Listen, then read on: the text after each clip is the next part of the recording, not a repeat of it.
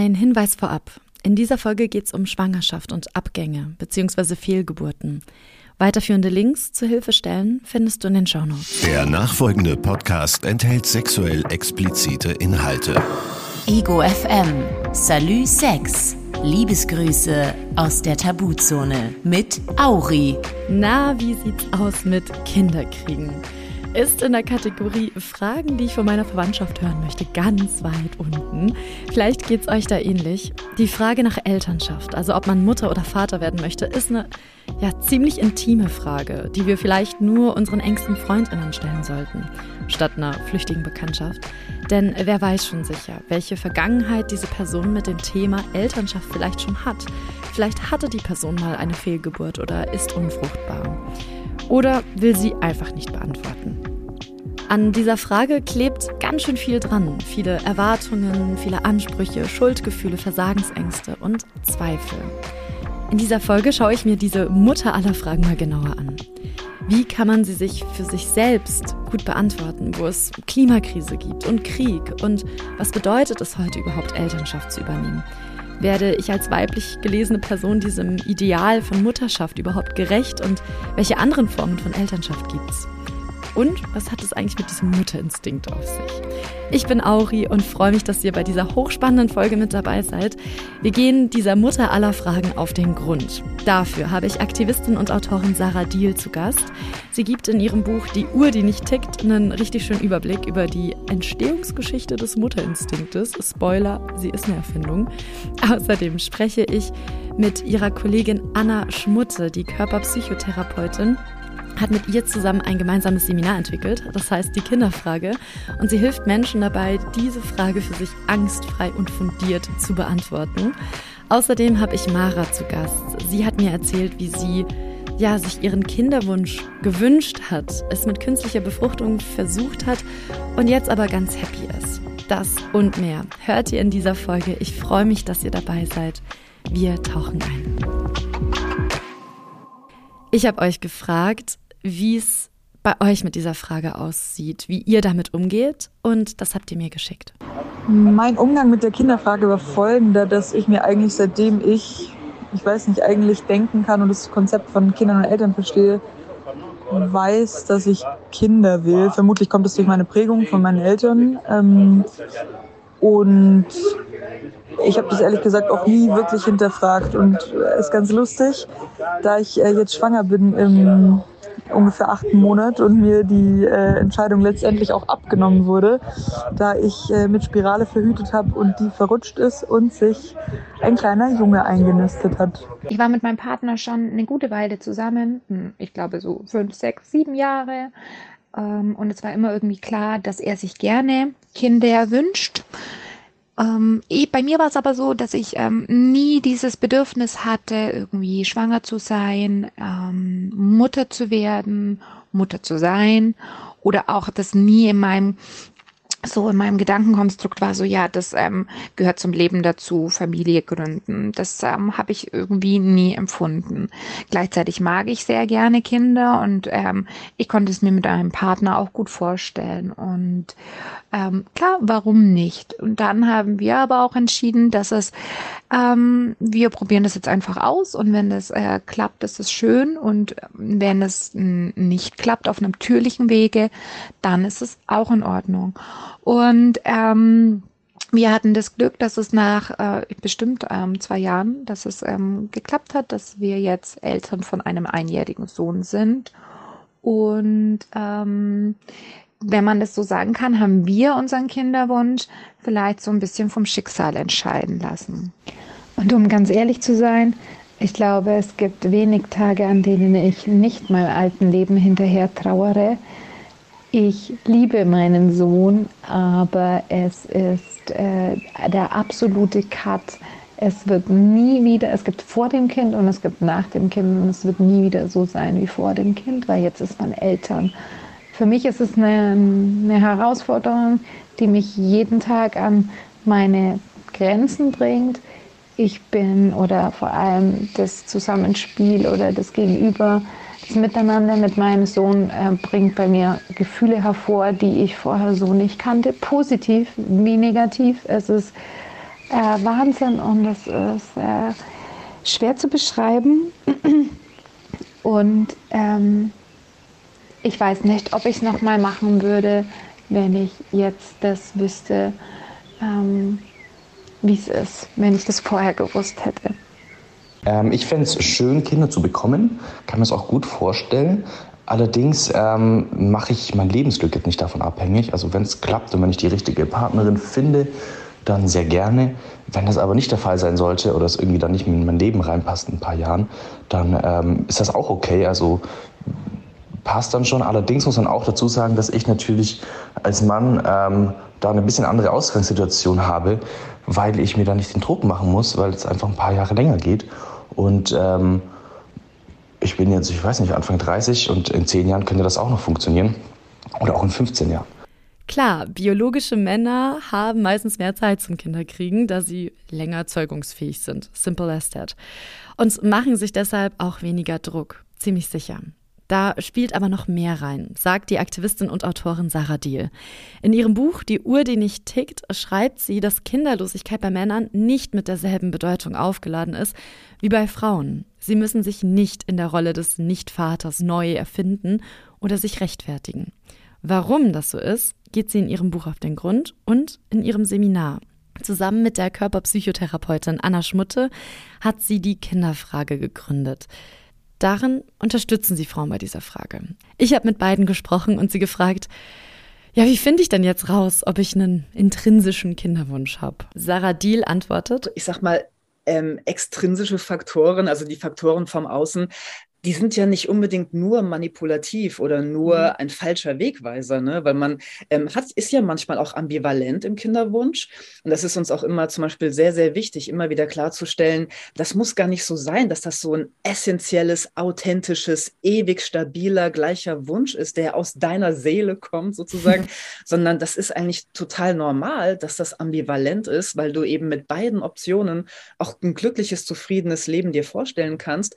Und deswegen machst du es vielleicht sogar extra von äußeren Faktoren abhängig und das ist dann auch eine kluge Entscheidung. Ne? Also es ist nicht immer so, dass nur das eine oder das andere ist jetzt der wahrhaftige Wegweiser. Ne? Genau, wir haben auch immer den Begriff positive Ambivalenz, äh, der halt bedeutet im Gegensatz zur negativen Ambivalenz, die ist ja so, egal wie ich es machen werde, werde ich es bereuen. Also ich habe total Angst vor der Entscheidung, weil es wird auf jeden Fall dazu führen, dass ich da sitze und das bereue, ob ich jetzt Mutter werde oder nicht.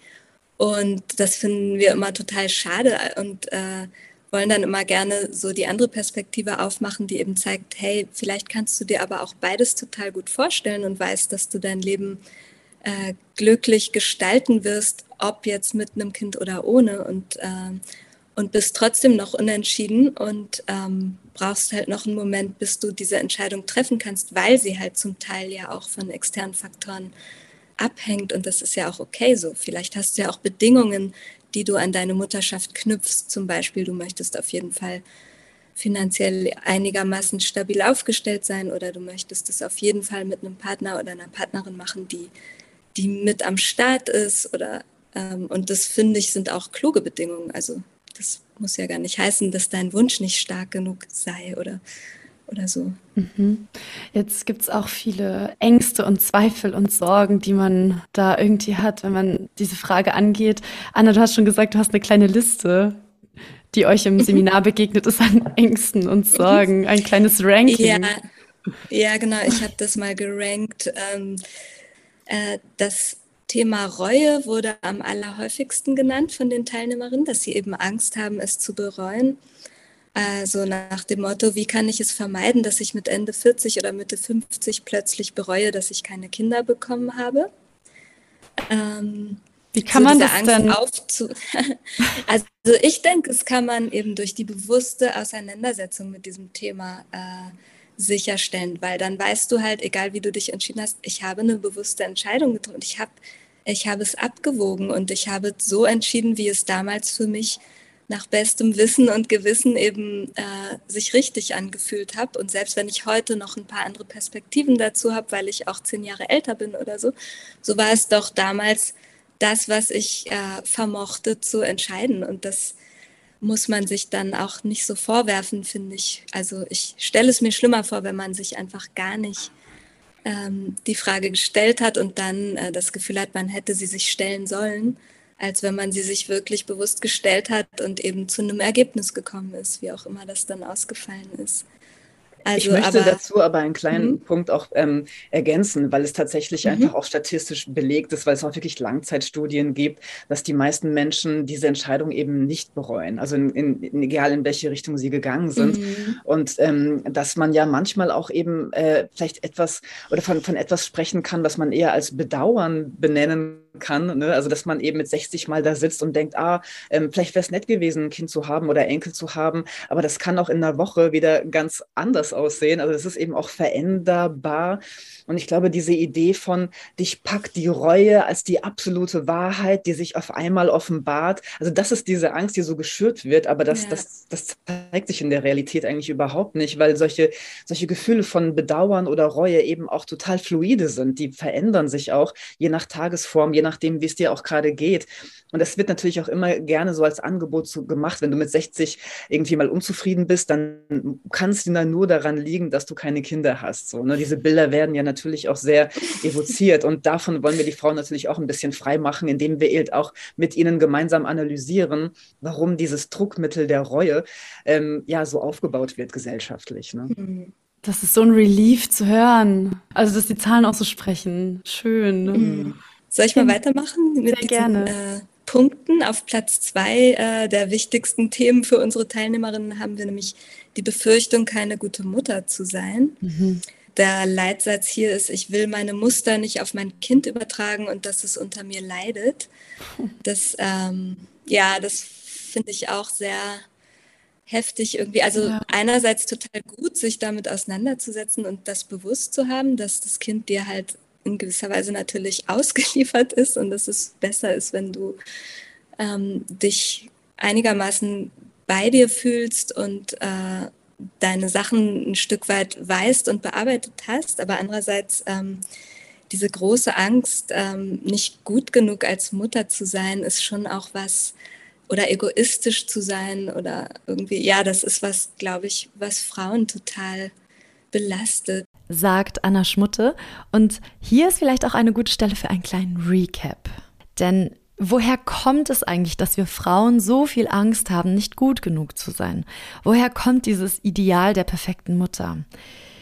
Sarah Diehl hat in ihrem Buch einen kleinen Überblick für uns, denn das Mutterideal und der Mutterinstinkt sind sozial konstruiert, erfunden.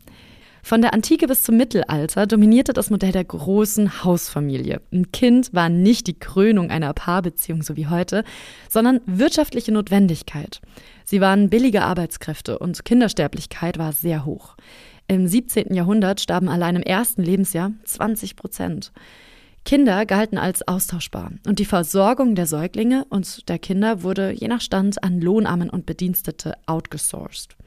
Bis zum achtzehnten Jahrhundert wandelte sich das langsam. Die Wirtschaft zog an, die hygienischen Verhältnisse wurden besser und die Industrialisierung zog die Leute aus den großen Hausfamilien in die Stadt. Die Kleinfamilie entstand. An der Stellung der Kinder änderte sich erst nichts. Sie wurden weiterhin als billige Arbeitskräfte eingespannt. Es ackerten vier- bis fünfjährige beispielsweise auf Feldern, in Bergwerken oder Fabriken. Zumindest bis zur Mitte des achtzehnten Jahrhunderts. Dann, Aufklärung und Romantik werteten die Kindheit als schützenswerte Lebensphase auf und es hatte Folgen. Es gab ein neues Konzept von Elternschaft. Eltern sollen jetzt Verantwortung für das Wohlergehen ihrer Kinder tragen. Oder vielmehr, die Mutter sollte das. Viele männliche ältere Herren, darunter der Philosoph Rousseau, kritisierte die Arbeit der Lohnarmen. Die Familie wird zur Keimzelle des Staates erklärt und die Frau war verantwortlich für das Wohl des Volkskörpers. Weiter schreibt Sarah Diehl in ihrem Buch, weil Frauen sich nicht scharenweise begeistert ihren neuen Pflichten in der Isolation des Haushaltes zuwandten, mussten schwere Geschütze aufgefahren werden. Der Verweis auf die unterschiedliche Natur der Geschlechter und damit auf ihre unterschiedliche Bestimmung sollte es richten. Der Mutterinstinkt war geboren. Unter anderem erfunden vom Schweizer Pädagogen Johann Heinrich Pestalozzi. Er sagt, Mutter seien es von Gott gewollt und man müsse die Frauen einfach daran erinnern, dass sie diesen Instinkt in sich haben und er nur verschüttet ging. Und eigentlich liegt es in ihrer Natur, zu Hause zu bleiben und Windeln zu wechseln. Im Zuge zur Reformation wurden Kinder dann plötzlich auch Auftrag der Schöpfung und wer kinderlos war, war gottlos. Ähm, und äh, das hatte einfach damals sehr viel damit zu tun, dass man eben, ähm, ja, auf einmal in der Großstadt lebte, Angestelltenverhältnisse hatte, wo eben der Mann zur Arbeit gehen soll, der Ernährer für die Kleinfamilie ist, mhm. und die Frau dann diese Rolle zugeschoben bekommen hat, dass sie dann eben unbezahlt, selbstlos, nur mit dem Lohn der Liebe sozusagen, ähm, ja, äh, sich um die Kinder kümmert und den Haushalt macht. Und man muss auch wirklich bedenken, nur so war ja im Grunde eine vierzig-Stunden-Woche überhaupt möglich, ne? Indem man halt den Mann ausstattet mit einem unbezahlten Dienstpersonal in Form der Hausfrau, die dann eben Haushalt und Kinderbetreuung macht. Und das hat nichts mit Natur oder Biologie zu tun, sondern das sind wirklich ähm, äh, gesellschaftliche Formen, die durch Katholizismus und Kapitalismus im Grunde etabliert wurden und in denen wir jetzt noch feststecken und die interessanterweise auch dazu geführt haben, dass Mutterschaft wirklich auch Teil der Leistungsgesellschaft geworden sind. Sagt Sarah Diehl. Das war ein kleiner Einschub über die Entstehungsgeschichte der sozialen Mutterrolle. Wir sind wieder im Hier und Jetzt bei den aktuellen Ängsten und Zweifeln, die Frauen umtreiben. Anna Schmutte hat die ersten beiden häufigsten Ängste schon genannt und wir machen weiter mit Platz drei. Mental Load und gleichberechtigte Partnerschaft. Mhm. Und zum einen halt eben, ich möchte, dass meine Beziehung so gut bleibt, wie sie jetzt ist, was impliziert, okay, ich weiß nicht, äh, wenn wir uns dann anfangen, darüber zu streiten, wer was übernehmen soll, äh, ob unsere Beziehung das aushält. Und das andere, äh, in meinem Bekanntenkreis sind es am Ende immer die Frauen, die mehr Care-Arbeit machen.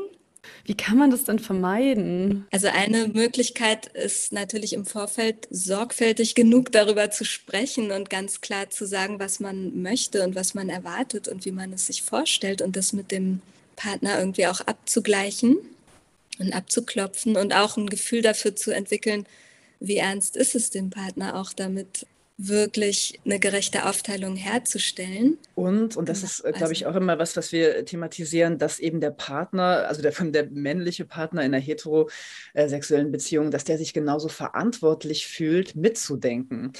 Weil wir nämlich immer wieder auch sehen, ähm, dass, dass dieser Mental Load eben schon beginnt, bevor die Kinder überhaupt da sind, nämlich dass mhm. der bei der Frau liegt. Und dass die, die Männer meistens so sagen, ja, ach, ich habe irgendwie Lust darauf, das wird schon.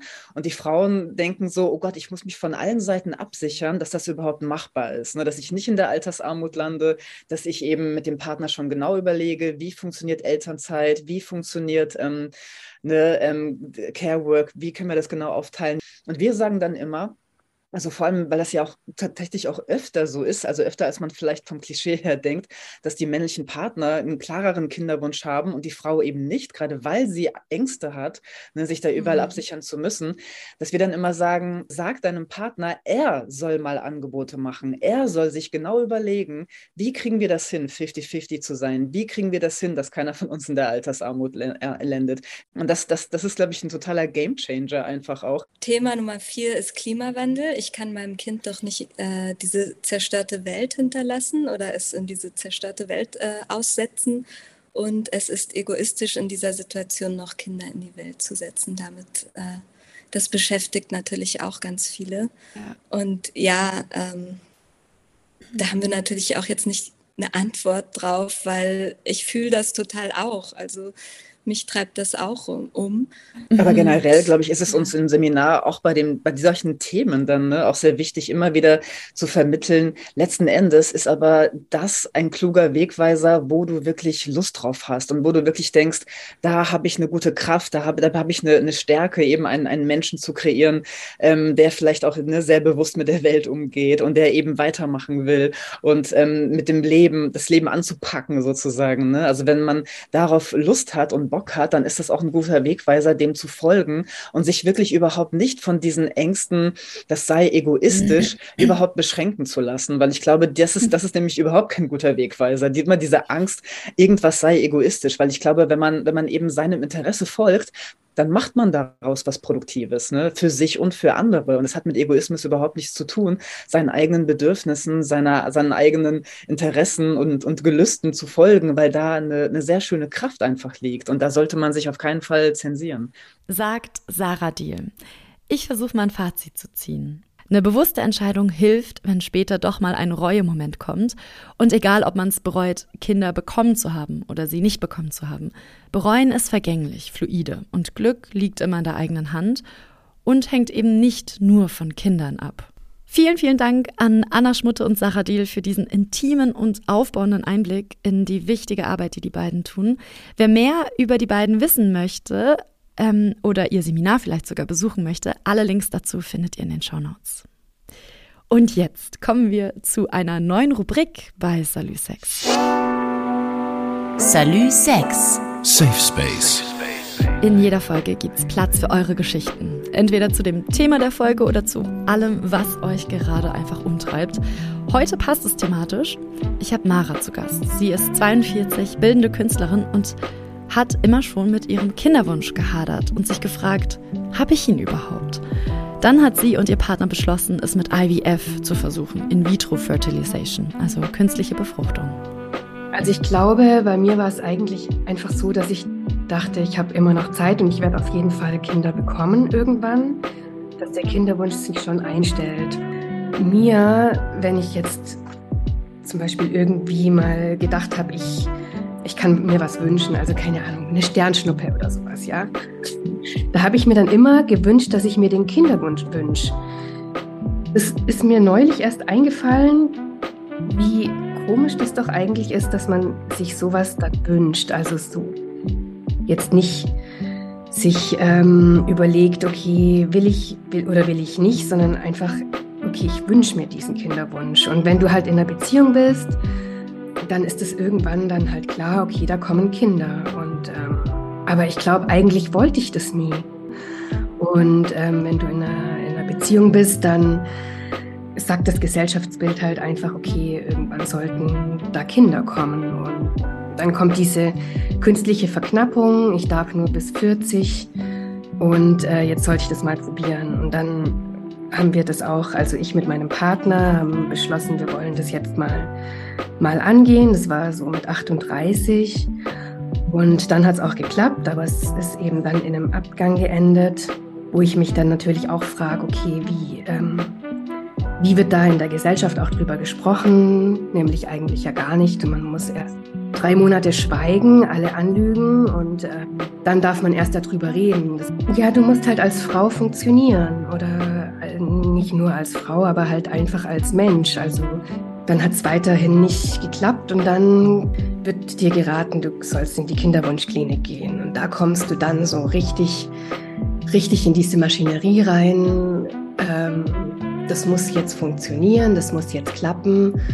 Und bei mir war das eben so, dass mein, mein Körper da eben nicht mitgemacht hat. Und, ähm, und dann kommen viele Sachen, die noch eben dann mitspielen. Diese Schuldfrage, diese...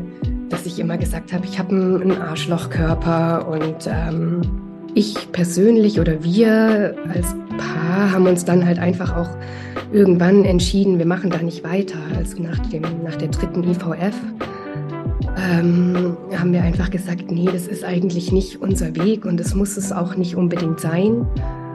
Und ähm, wir können auch kinderlos glücklich sein und ich bin jetzt im Endeffekt eigentlich total froh, dass das so so geworden ist. Also wir verhüten auch wieder und ähm, es war einfach mal zwei, drei Jahre so eine kleine, so eine kleine Verwirrung, die da in, in die Köpfe gekommen ist. Und ähm, ja, ich glaube, dass es schon auch so gut ist.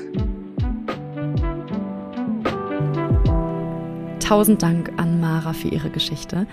Wenn ihr auch eine Geschichte erzählen wollt, meldet euch gerne an studio at ego f m punkt d e oder gerne via Instagram an salutsex punkt podcast. Vielen, vielen Dank, dass ihr euch dieses wichtige Thema bis hierher reingezogen habt. Alle Links, die erwähnt wurden, findet ihr in den Shownotes. Und hier gibt es noch ein paar Buchtipps, unter anderem Die Uhr, die nicht tickt und Die Freiheit, allein zu sein, beide von Sarah Diehl und Lisa Frühbeis mit ihrer Graphic Novel Der Zeitraum. In der nächsten Folge geht es um Menschen, die diese Frage nach Kindern schon längst für sich mit Nein beantwortet haben. Ich treffe mich mit Sarah, die sich mit Anfang zwanzig hat sterilisieren lassen, über ihren Struggle, überhaupt eine Ärztin zu finden, die Frauen sterilisiert, und wie es ihr heute damit geht, das erfahrt ihr in der nächsten Folge. Ich freue mich wahnsinnig, wenn ihr dabei seid. Ich danke euch fürs Zuhören. Ich wünsche euch eine schöne Zeit. Alles Liebe, eure Auri. Salut Sex. Du willst etwas loswerden? Schreibe uns direkt bei Instagram oder via Mail an studio at ego f m punkt d e. Für neue Folgen abonniere Salut Sex auf deiner Podcast-Plattform und bei Instagram. Alle Infos und weiterführende Links zum Podcast findest du in den Shownotes und auf ego f m punkt d e. Salut Sex, Liebesgrüße aus der Tabuzone, ist eine Produktion im Auftrag von Ego F M. Moderation und Produktion Laura Auri-Sattelmeier. Programmverantwortlich bei Ego F M Fred Schreiber. Projektkoordination Ego F M Sebastian Heigl. Ego F M. Schöne neue Radiowelt.